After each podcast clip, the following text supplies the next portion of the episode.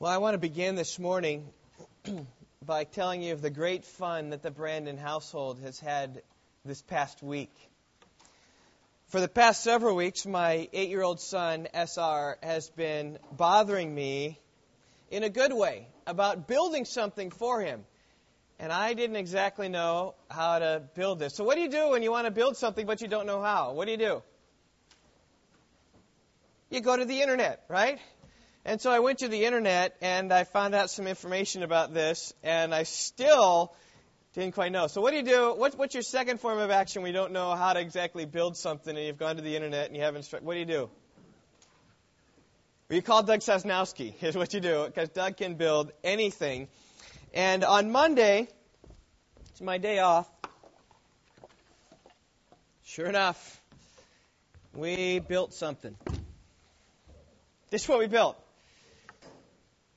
Okay, now what, what is this? Sosnowski's you can't answer. What is this? Do you have any idea? It's a water bottle rocket launcher, is what it is. And um, here's, here's how it works. You, you, set this on the ground like that, and uh, I've got this. I got this deal. Let's see if I can, if I can pull this all out. SR here. And what, what the idea of this is is that you, you take a. Uh, here we go. Yep, excuse me. Just a second here. Bear with me. This is show and tell day today. You fill. Yeah, here we go. You fill a bottle with water. We don't have any water today, but you fill it with water and you, you click it down into here, which is like a fast release deal, and then you take your pump and you, you attach it here to your water bottle rocket launcher, all right? And you just start start pumping.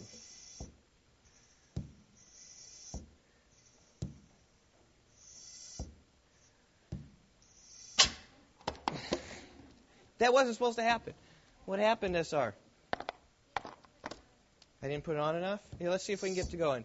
Okay, we, we pressure it and pressure it and pressure it and pressure it because that, that's like a, that's like a little launch. Okay, We've got this thing like hundreds, 100 feet in the air, I'm guessing. And uh, we do have a little problem with uh, stability in that it goes up and it starts flying around. In fact, one time I remember it going up and around and like landing on SR, landing on Carissa and, and kind of trying to hit us. And I'm not going to pump this too high.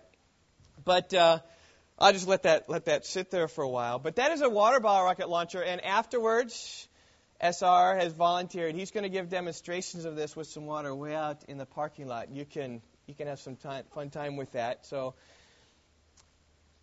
why did I tell you that? Any idea?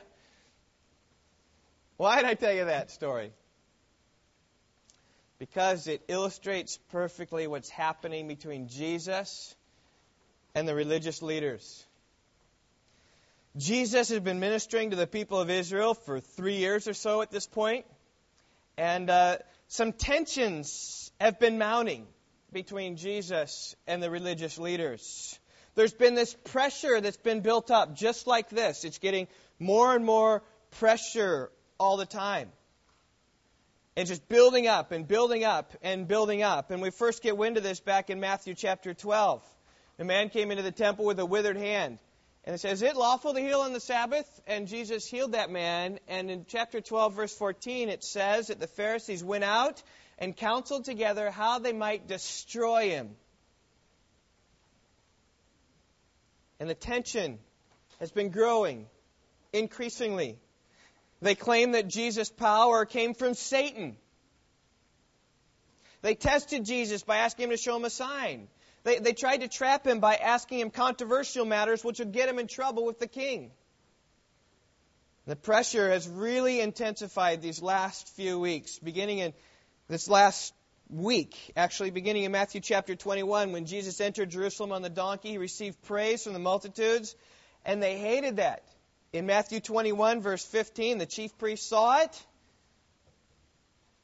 and they became indignant. They said, Do you hear what they're saying? Stop this praise. Jesus, of course, didn't. They then questioned his authority. They said in chapter 21, verse 23, By what authority are you doing these things? And the tension is mounting and mounting. And Jesus responds to their accusation not by reducing the tension, but by increasing the tension, is what Jesus is doing. He told the last three weeks, we've looked at the last three parables that Jesus has told. In Matthew chapter 21, he told the parable of the two sons. He also told the parable of the landowner.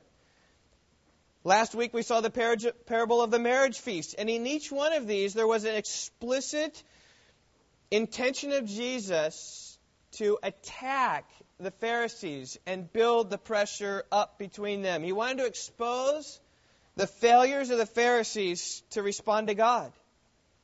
He, wanted to pump the pump and to continue to increase and expand this pressure between Jesus and the leaders. And eventually, you know what's going to happen?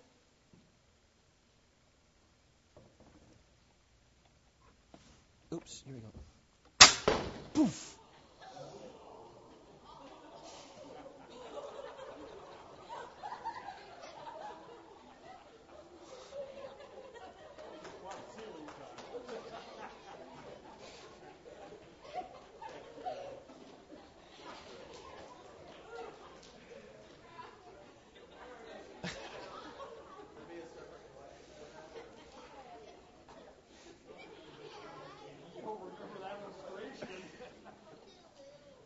Didn't want to do that. I didn't want to do that. But at some point, Jesus will hang on the cross.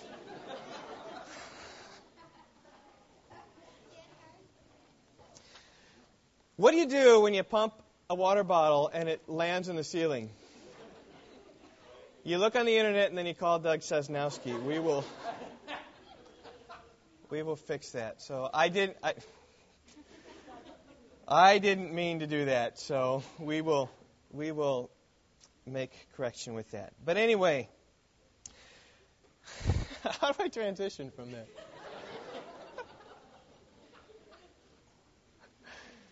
oh my. Well, today we see at some point the pressure is going to launch, and that pressure is going to launch in Matthew chapter 26. But today we see these Pharisees taking their turn at trying to increase the pressure. They're going to come to Jesus and attack him with three questions. We see the first question this week. We'll see the next question next time we're in Matthew. And we'll continue on the, the next questions. And they're asking these questions not seeking information. He's not seeking information. He, he's doing, they're asking these questions with an explicit design to attack Jesus. They want to expose the teaching of Jesus. And so that when Jesus responds, either the Pharisees will be upset at him, or the Herodians will be upset at him, or the Sadducees will be upset at him, or the people will be upset at him. Somebody's going to be upset at him how Jesus responds to these questions. Indeed, if you look in verse 15 of our text this morning, we see that the Pharisees went and counseled together how they might trap him in what he said. Their, their explicit design is to trap them. And I have you to notice that this wasn't just a, a question out of the blue. This was a, a finely refined, well thought through question. If you look here in verse 15, it says they counseled together. Right? Can you picture the situation with me? These Pharisees, perhaps in a room, you know, brainstorming, trying to rack their minds. Well, what kind of question can we ask Jesus to, to pin him down? You know, maybe they had some chalkboards back then, or maybe they had some paper, and they're writing down maybe ideas, just kind of what comes to mind. Maybe we can ask these questions. And as some of the, the questions come, some of are bad questions. Some people say, oh, Jesus already answered that one, or Jesus can answer this one easily by this. They start thinking through, trying to figure out what kind of, of question that they could ask Jesus and how they might ask it. And my first point this morning comes in verses 16 through 18. 16 through 17 actually, setting the trap. Because the Pharisees sought to set a trap for Jesus. And they really were masterful in doing this. They thought this through very well. First of all, they used flattery. In verse 16, it says, And they sent their disciples to him along with the Herodians, saying, Teacher, we know that you are truthful, and teach the way of God in truth, and defer to no one for you are not partial to any. They speak very kindly to him, seeking to put him on their side. And, you know, it's pretty commonly known that You know, if you want something from somebody, you speak kindly to them. It helps them to see that you're on their side. In fact, I found myself doing that this week. In our flock groups, our home Bible study groups, where we're reading through this book, A Journey in Grace. And it's a fabulous book. And many people, I gave this to them, and in two days they'd read it all. And I've heard nothing but good things about this book.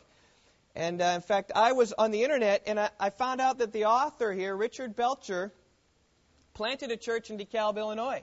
And being from DeKalb, I thought, you know, I'm really curious what church he planted and whether it's still there. And so I emailed him, and listen to how I emailed him. I said, Dr. Belcher, I'm a pastor of Rock Valley Bible Church in Rockford, Illinois, and we've begun studying through the issues of the doctrines of grace in our home Bible study using the Journey in Grace as a book, really setting our agenda.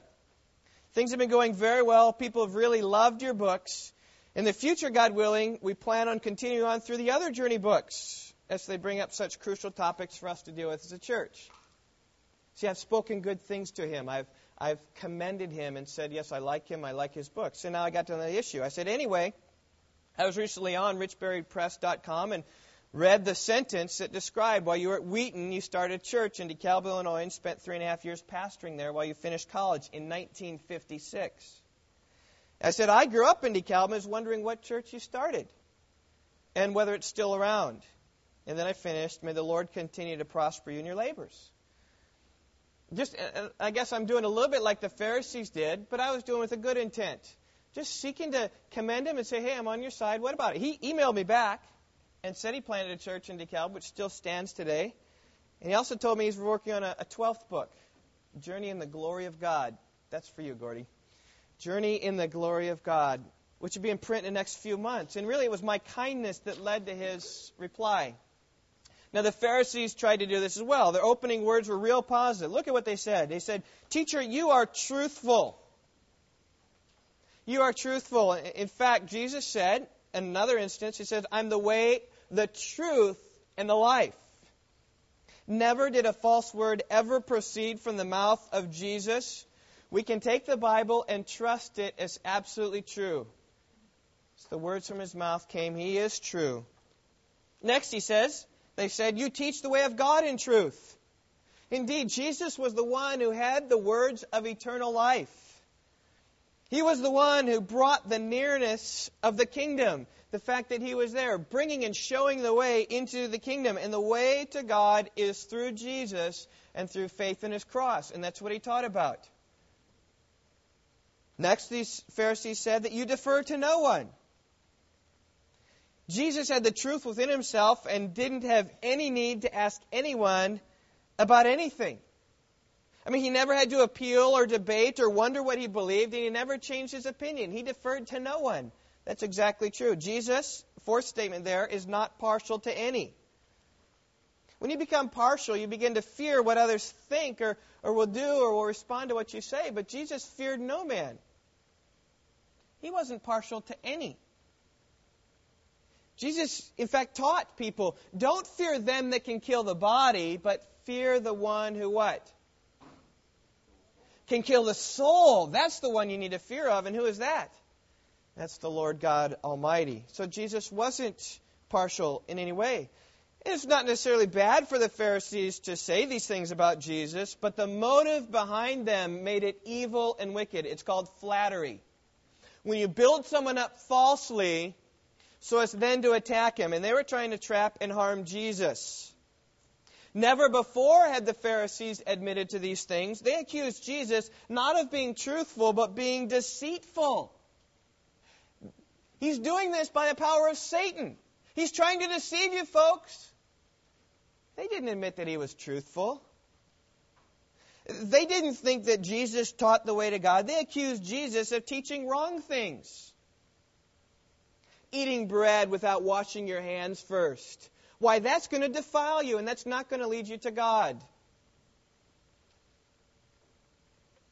They hated it when Jesus wasn't partial to any because they had attempted to intimidate him on several other occasions, particularly the kind the time when they asked for a sign. Give us a sign from heaven. Show us, really, are you the Christ? They're trying to intimidate him, but Jesus didn't fear any man.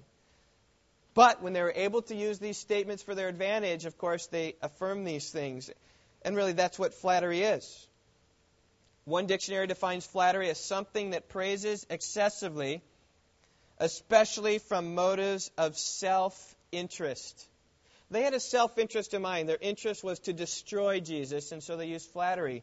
This, by the way, is what the adulterous woman used to entrap her victim. She said, Hey, listen, everything's set up for you and me. This is the adulterous woman talking. And, and, and the husband is gone on a trip. And he's got a lot of money. And he's not coming home until the full moon. I myself, I've prepared the bed.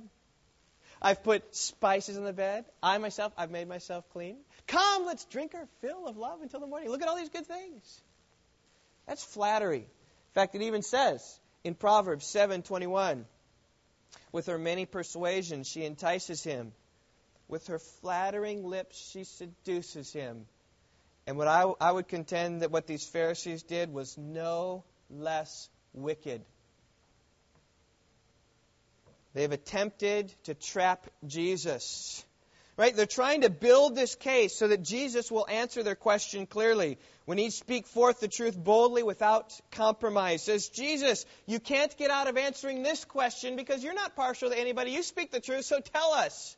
The answer to this question is it's how they set the trap. They used flattery, but also, verse 17, they presented an either or option in the question, which comes in verse 17. Therefore, tell us, what do you think? Is it lawful to give a poll tax to Caesar or not? Notice they presented before Jesus two options. They didn't ask an open ended question. They didn't say, Hey, Jesus, tell us about your views on the tax law here in Judah. Or even maybe more specific, but still open ended, tell us about the poll tax. What do you think about the poll tax? The Pharisees didn't give Jesus this option. They gave him a multiple choice question with two options. Is it lawful to pay the poll tax? Or is it not lawful to pay the poll tax?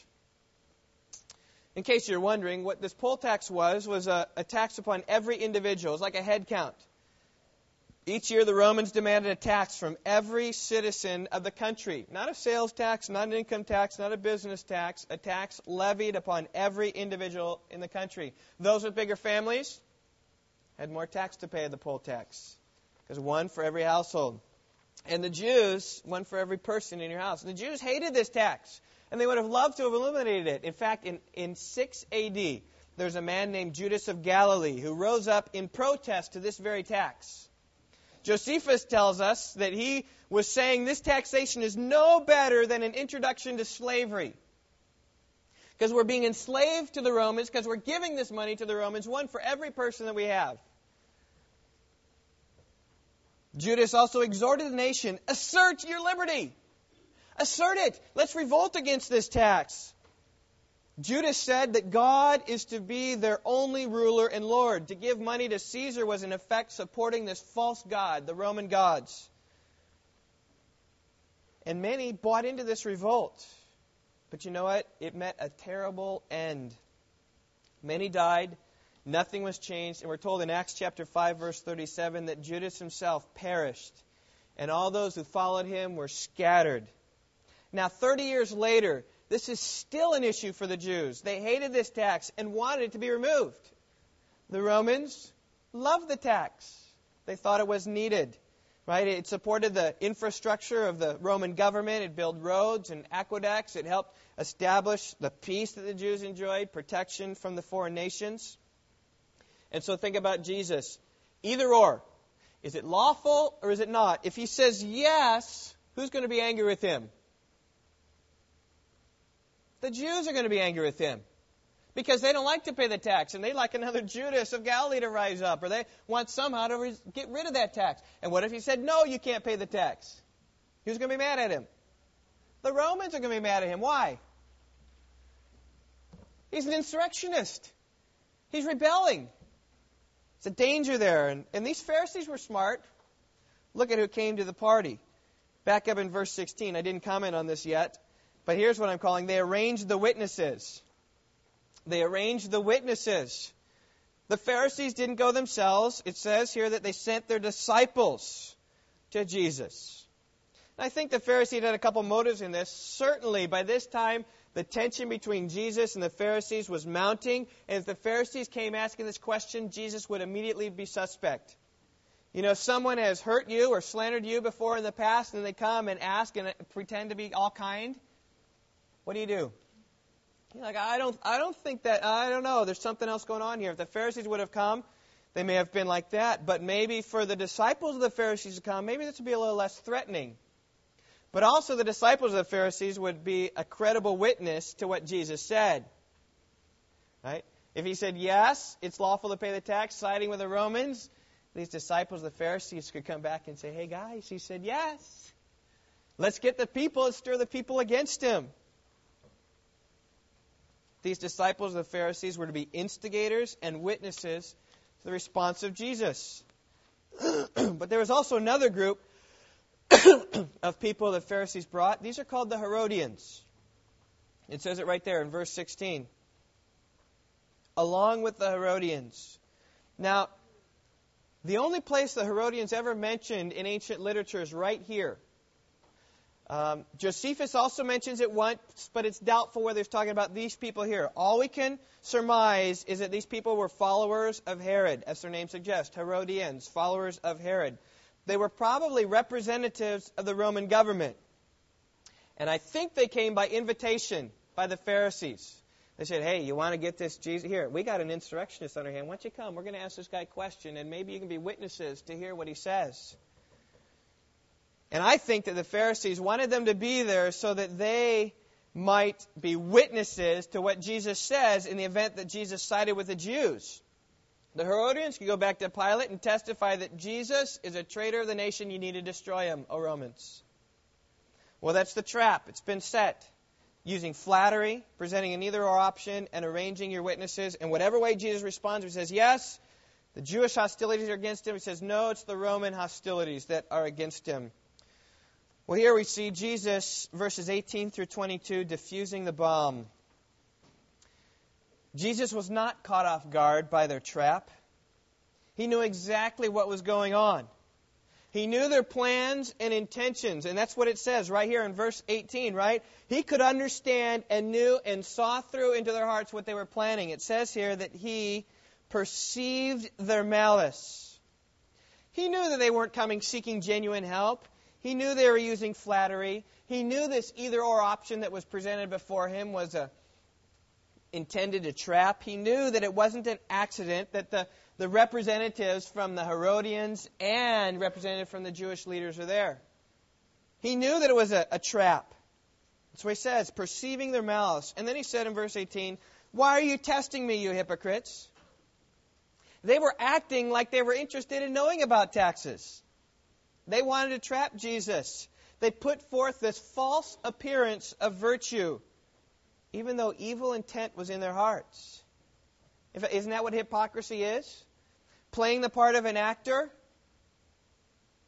But you know what? That's another sermon for another day. When we get to Matthew 23, I'm going to expand all upon what hypocrisy is all about. We'll leave that for another day. But I love how Jesus answered the question. He said, Show me a coin used for the poll tax. I find it interesting here that Jesus couldn't reach into his pocket like I can and, and pull out a coin. Jesus had to ask somebody. Maybe it's because he was poor, he didn't own a coin. Maybe Judas had everything. I don't know. But they, they brought him a, a coin. And uh, it was a denarius. This is a quarter, okay? He brought a denarius, and uh, he put it before everybody. And with an object lesson in front of everybody, he said, okay, whose likeness and inscription is on this? And what would you say?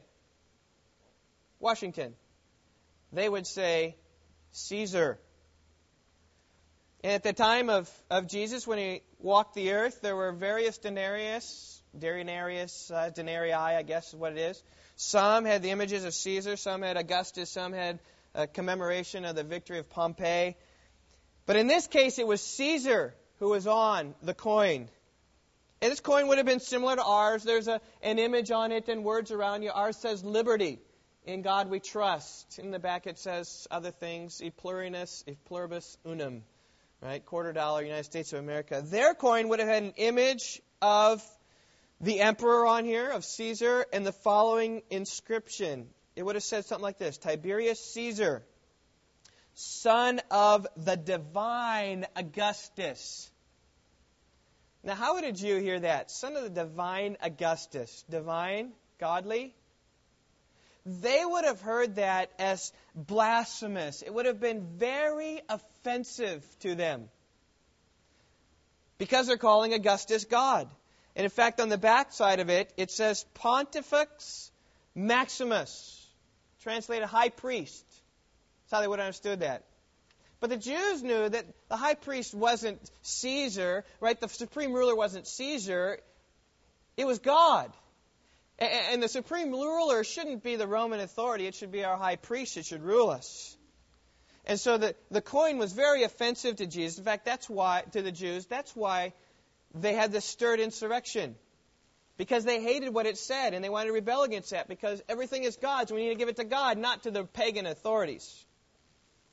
And then Jesus said, the climax of the story here, verse 21, then render to Caesar the things that are Caesar's, and to God the things that are God's.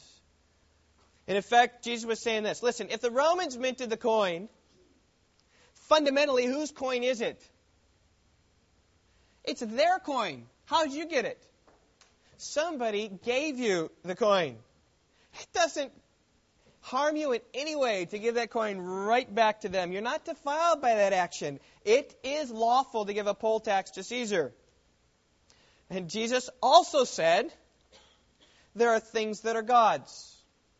And the things that God has given to you, you ought to freely render. That word render is just to give back. It means give back to God. So the things that Caesar has given to you, you give back to them. The things that God has given to you, you give back to him. Response was masterful. He spoke the truth. He taught the way of God in truth. He deferred to no one, wasn't impartial to anyone, to any, just as these Pharisees had expected. And his answer satisfied both the Pharisees and the Herodians. in fact, we see that they're satisfied, verse 22. Hearing this, they marveled and leaving him, they went their way. They said, Wow, that was a good answer. And they left, they went their way. Though it is interesting, later, they would use his words against Pilate. Luke 23, verse 2 says, We found this man is misleading our nation and forbidding to pay taxes to Caesar. Is that what Jesus said? It's not. But they were so intent on trapping, regardless of what he said, that's still how they were going to trap him. So now it brings us to my third and final point this morning, and we really have run out of verses, but I'm going to apply this to us. There's massive application here in these words. What Jesus did would not be unlike me bringing this quarter before you and say, whose likeness is on here? And you say Washington. And I say, okay, then render to Washington the things that are Washington's, but render to God the things that are God. Two huge applications can flow right out of this text. First one, render to Washington the things that are Washington's. Second, render to God the things that are God's. Easy, right? The difficulty is when you try to figure out what types of things are Washington's and what types of things are God's. Certainly, Psalm 24, verse 1 says, The earth, the world is the Lord's, and all it contains. So there is a sense where everything's in God's possession, and we ought to give back to Him everything that He's given to us. And all that we have of all of creation ought to be used for His kingdom and for His glory. But this doesn't exclude the government. That's where Judas was wrong. Judas of Galilee. It doesn't exclude the government. We're not to be another Judas of Galilee protesting against the government because everything's the Lord's and we can only give to the Lord.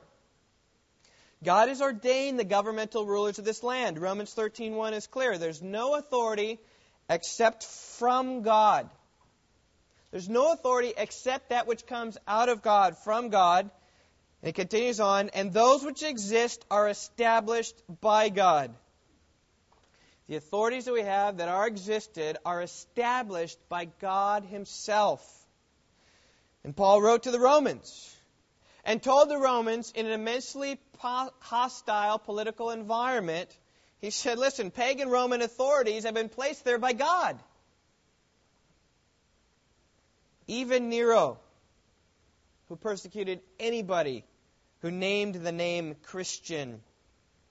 Even Diocletian, who had come 300 years later, who issued an edict that all Christian churches should be destroyed, all copies of the Bible burned, all public offices taken away from anyone claiming to be a Christian, all civic and civil rights deprived from Christians, and all Christians, without exception, must sacrifice to the gods upon the pain of death. Even Diocletian was established by God. And so next time you complain about your taxes, think about the fact that God ordained the rulers to tax. Next time you want to complain about a particular politician, who knows who'll be in the office four years from now? Who knows two years from now what kind of politician will be there? Next time you, you complain against somebody, realize he's God's man you're complaining against. And we ought to speak highly of them. We ought to render to Washington the things that are Washington, and we ought to do what Paul says at the first half of Romans 13, verse 1. When he said, render your submission, he says, let every person be in subjection to the governing authorities. And I simply say, Rock Valley Bible Church, submit to the government. Pay your taxes. Obey traffic laws. Pay your dues. Be a model citizen who gives back to the society much more than you ever took in act in such a way that all governmental authorities look upon you with favor. You know, I, I, told you, I think it was at the beginning of the year, that I went to Los Angeles and I got to ride around in the police car and ride around on the LAPD. And uh, there was one point where we pulled into kind of a, a, a strip mall gas station. We kind of pulled in, and there was this other policeman talking to some gang members, just trying to talk with them, develop a repertoire with them, try to find some information. And we're just in this car, probably watching these, these guys probably 100 feet away. And this guy walks up to the, the left hand window where my friend, who's a, a police officer, was there. He leaned in the window and he says, he said something like this. He said, I just want to thank you guys for your service you render to, your, to our community the sacrifice you guys make. I want to thank you for that. In fact, I go to the church on the way over here, which is Jack Hayford's church, big, prominent church in uh, Los Angeles. I, I, I go over here to this church, and I just want you to know it's a church we pray for you, and we thank the Lord for you, and God bless you, and keep doing a good job. Is that a model citizen? That's a great citizen. So when the Los Angeles police officers, if they get that kind of hearing, what do they think about Christians? They think Christians are like law abiding citizens. They're good. And we ought to be model citizens. I think that's part of giving to God the things that are God's, giving to Washington, giving to Caesar the things that are Caesar, giving to Washington the things that are Washington's. And of course, there is an exception. We don't need to submit at all times if there are things against the law, like witnessing like holding house church meetings. Certainly, we ought to transgress the law because God has told us not to forsake the, the assembling together. He's told us to proclaim His word. But in large, as much as we can, we need to render your submission to the government. Also, I just say this get involved. My tendency as a pastor of a church is I fail in my civic responsibilities. I, I tend to focus so much on the second admonition to us here that render to God the things that are God's that I almost I forget the first half of this. Right? I think in some ways this comes about because my conviction that the only real eternal good that will last for people is the good done for their souls. I mean, what good does it do ultimately if we work really, really, really hard for a moral America? What, what good does that do? It sends people to hell in comfort. That doesn't do a lot of good. we might as well put a padded cushion on the electric chair. That's what we do when we push a moral agenda, believing and trusting that's going to change everything. And yet, okay, and yet, I say that, that's what renders me on, on the one side. But I just say, you know what, maybe we need to balance and see our civic authorities to give to Caesar the things that are Caesar's. There is a clear application for us here to be involved in civil affairs. Now, you won't hear me saying this very often. Perhaps I like to take the biblical balance and the predominance of the Bible talks about our eternal souls and state of that. But this text here is talking about the government and our role of the government. So today, I'm preaching my once in a decade message upon your civic responsibilities to be involved in the government. Think about different ways you can do this. You can vote. If you didn't vote in this past election, shame on you. We as a church provided applications there, back there, for you to vote. And if ever there is a law or anything that's passed, you ought never to complain because you said, I don't care. Anybody can be there. You ought to vote. That's a way to make your voice be known. You ought to do this by communicating also with your governmental representatives. Write your senators. Write your representatives. Let them know where you stand. Write your newspapers. Do what you can do in the public sphere to affect things. This past week, I attended an NIU football game on Tuesday with my children. And was it cold, Carissa? It was very cold. And uh, the, the game was a good game. Who won? The other team. The Toledo Rockets. The Rockets won. And it was bad. And, you know, they, they did good in the first half. The second half, they fell down. But the halftime show was terrible. And I'm telling you, I've never been stirred in my soul before to anger. I would say that it bordered on being pornographic, actually. And uh, I came home, talked to my wife that night, and I said, I got to do something. I just got to do something to speak against this. And so I wrote a letter to the Northern Star, which circulates among the campus at NIU. I, I wrote a letter to the Daily Chronicle, which is the, the paper for DeKalb County. And this is what I wrote. I said, Editor, I attended the Northern Illinois University football game this past Tuesday night. Certainly I was disappointed by the loss to University of Toledo. However, I was much more disappointed by the halftime performance, which bordered on being pornographic. It's one thing for someone to choose to watch pornography in their homes, another thing for a crowd of thousands of people to be exposed to such explicit behavior, especially my children, whom I brought to the game.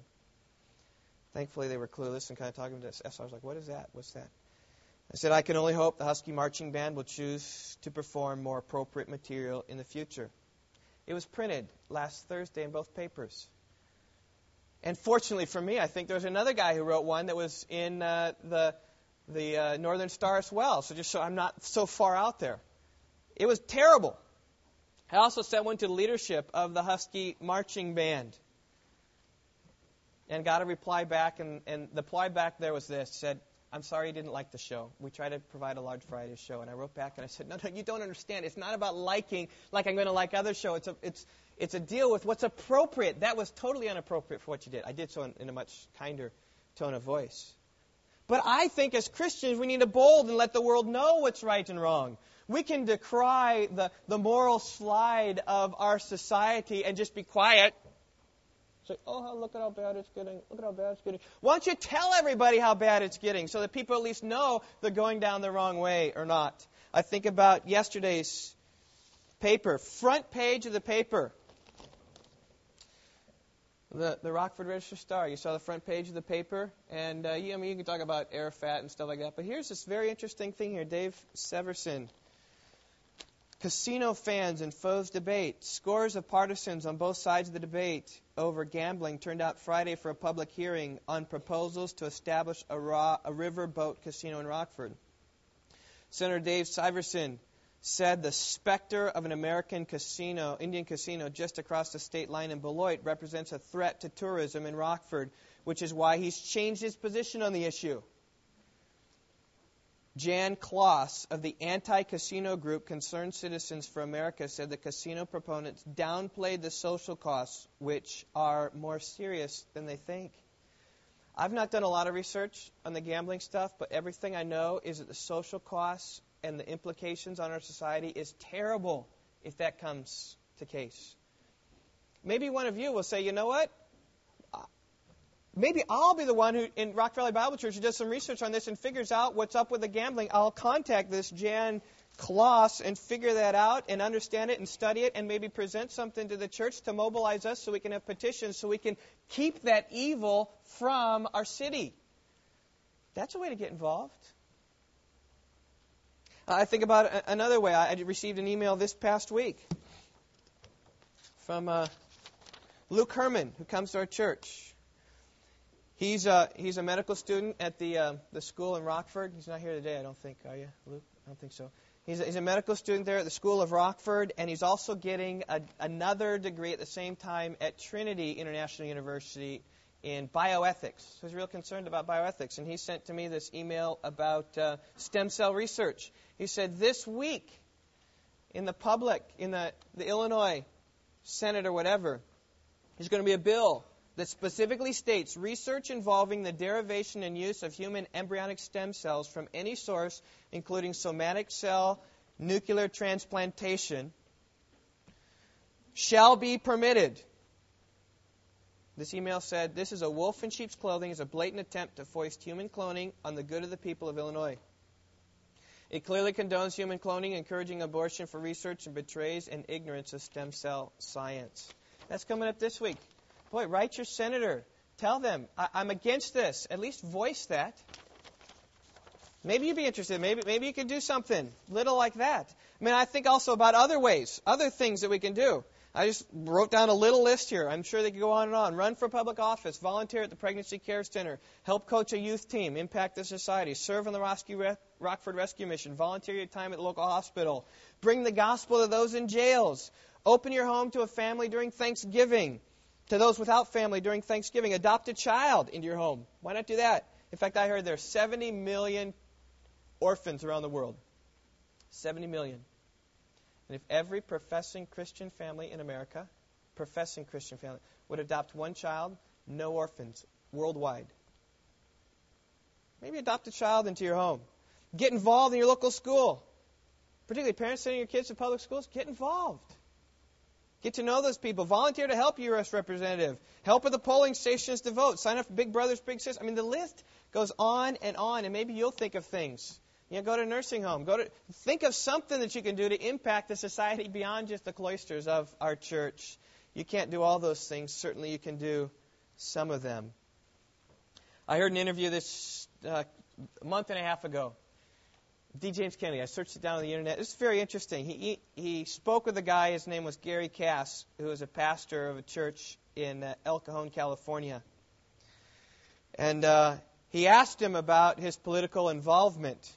And it's very interesting. He says uh, to a question, Dr. Gary Cass said, You know, it's kind of an interesting sojourn because it certainly was not a part of my theological training. I just saw that Christians needed to be able to speak out on the issues. So I got busy in doing that. In the process, felt convicted that I, as a minister, had a duty to be on the local school board. So he decided to run for the school board. He said, I wish I could say successfully. But the first time he ran, he was defeated. The second time he ran, there was a pool of eight candidates, and there was only one going to be elected member. So I ran, and he came in second. And his dad, his son, said to him, "Dad, well, at least you're the first loser." That's what he said. But by God's grace, the help of the saints, maybe a little bit of stubbornness, he said, I ran a third time. I was able to be elected to the school board, and so that started a very exciting time. I was the lone conservative on a Christian on the board. Think about this. This district they had been very contentious, and the media loved to keep things stirred up.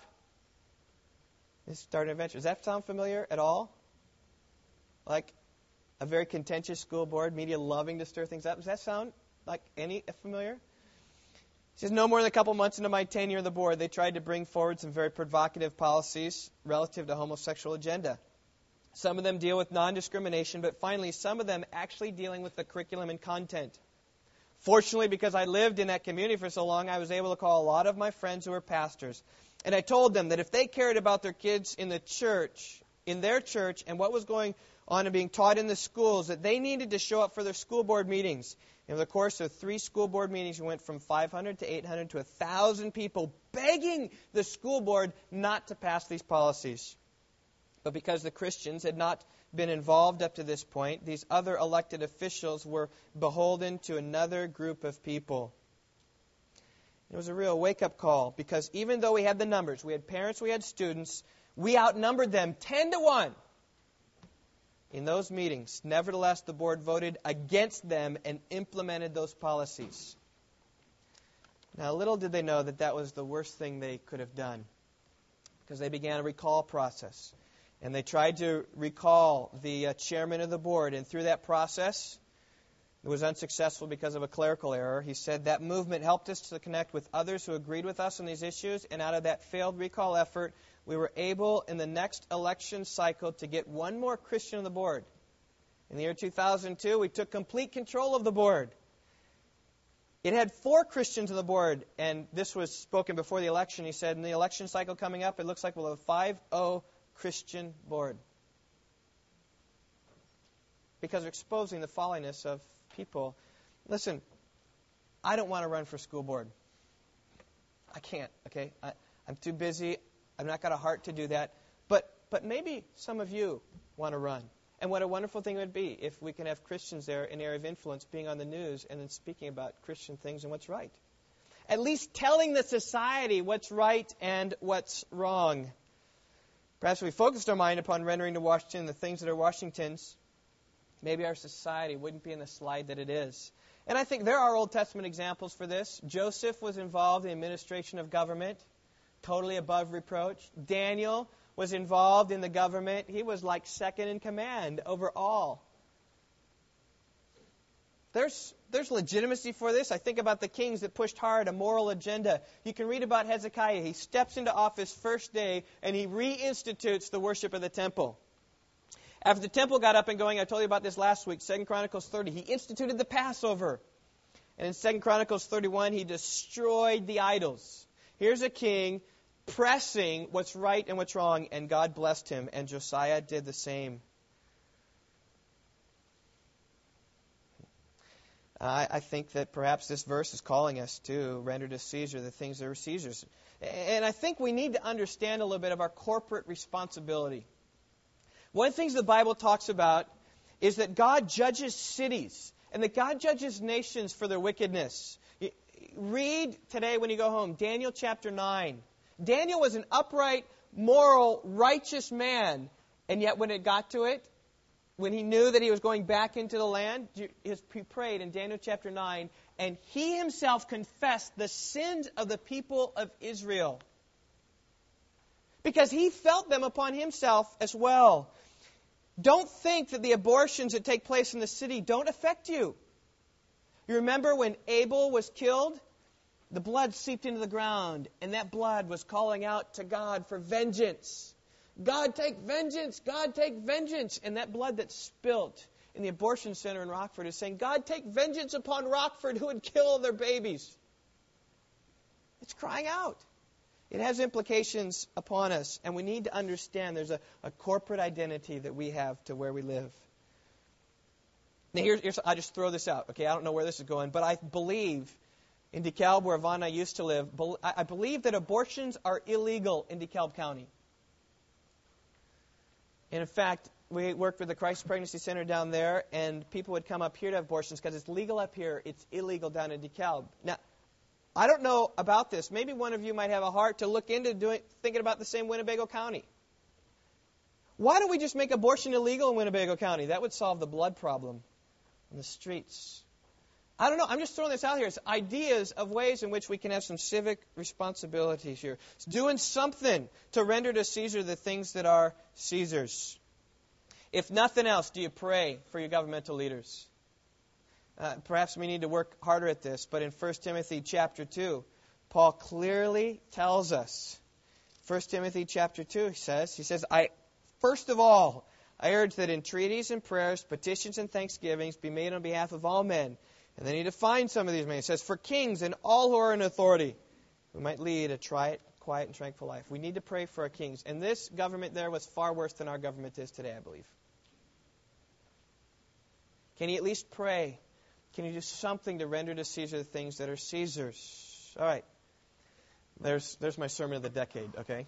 But let me warn you a little bit on this, all right? You need to be careful about these activities. I think if someone's involved in that, you ought to fan the flame and encourage them with that because it will help our society. But you need to be careful. As much as we may strive for a moral America, a moral America saves nobody. Like I said, it puts a cushion on the electric chair. It doesn't do anything. Case in point, the Pharisees. Of any people that ever lived in the world, the Pharisees were the most moral of any people. They were more scrupulous in the way they dressed than anybody. They took more care in the things that they ate than anybody. They made sure they kept the Sabbath more stricter than anybody. They worked harder at memorizing the Bible than anybody. They sought to uphold morality, and they had a zeal for God. And yet there's nobody who's ever received more condemnation from the mouth of Jesus than these moral religionists. And of all men, they're most to be pitied. And I think if Christians pour all their efforts into transforming society, of all people, we will be most to be pitied. Because a transformation of society on the outside with morals isn't going to help anything. It's inward, it's in the heart. It's Christ transforming people from within, having a joyful countenance when being persecuted, having a willful obedience and submission to the government, responding to everything that God has done for us in Christ in a right way. That's what changes society deep within. That's only going to take place when God pours His Spirit out upon us. So you need to have balance those things, okay? There's some good in it, but I think if you're submersed in that and you're totally involved in that, that becomes your message, your drum, you bang all the time. I say, you know what? Maybe you need to step back from that. Bang the drum of Jesus Christ. And I think, second point of application, render to God the things that are God. Focus your attention first and primarily upon the things of God. Make church a priority. Make studying the Word a priority and do the others as you have time. But my fear at Rock Valley Bible Church is that we would so consume you all with activities, this is the only place we'd be. Right? We need to keep our activities somewhat lighter so that you're not here, so that you can go out and do things. And I think of these two, you need to focus your attention upon the things of God. That's the way Apostle Paul wrote, Galatians 6, verses 9 and 10. Therefore, let us not lose heart in doing good for in due time we shall reap if we do not grow weary. So then, while we have opportunity, do good to all men. Do good to all men. That means Christian, non Christian. That means outside the church, inside the church. You just be one who's about doing good to everybody. But then he says, especially to those who are the household of faith. In other words, he's saying, he says, you got to be good in society and do good to society and do good for society, but especially do good to the household of faith. That's the church. And I think the reason for that is because the church is what lasts forever. God's people do. The things of God are eternal forever, and they're most of benefit to others. So I simply say this make a worship of God a priority. Spend time privately reading God's word and praying. Worship God in your families. Be faithful in your attendance at church. Render to God the things that are God. Listen, it's here that we're reminded uh, of the glory of God and the sufficiency of Christ. It's here that we affirm that our works aren't saving us. The good things we do isn't going to do it, but it's the righteousness of Christ where we stand. Worship God, make that a priority. Serve others in the church. If you need, fill it.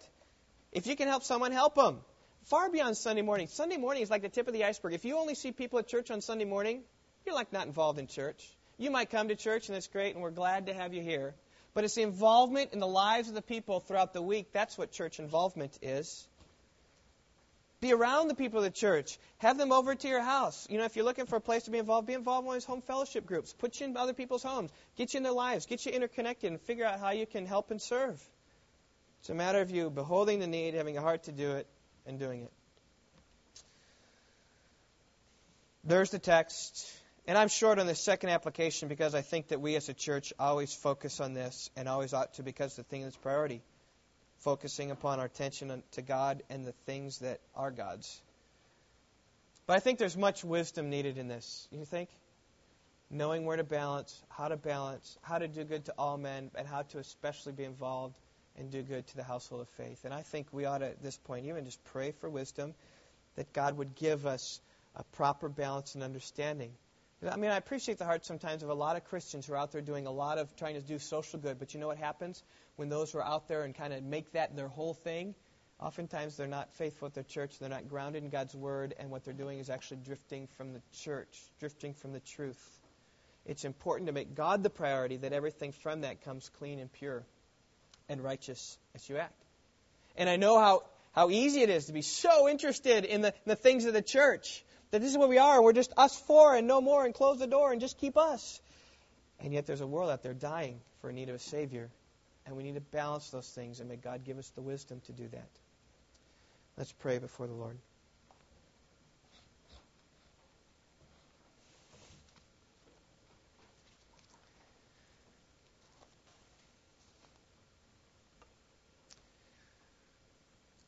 God, I, I would pray right now that you would give us wisdom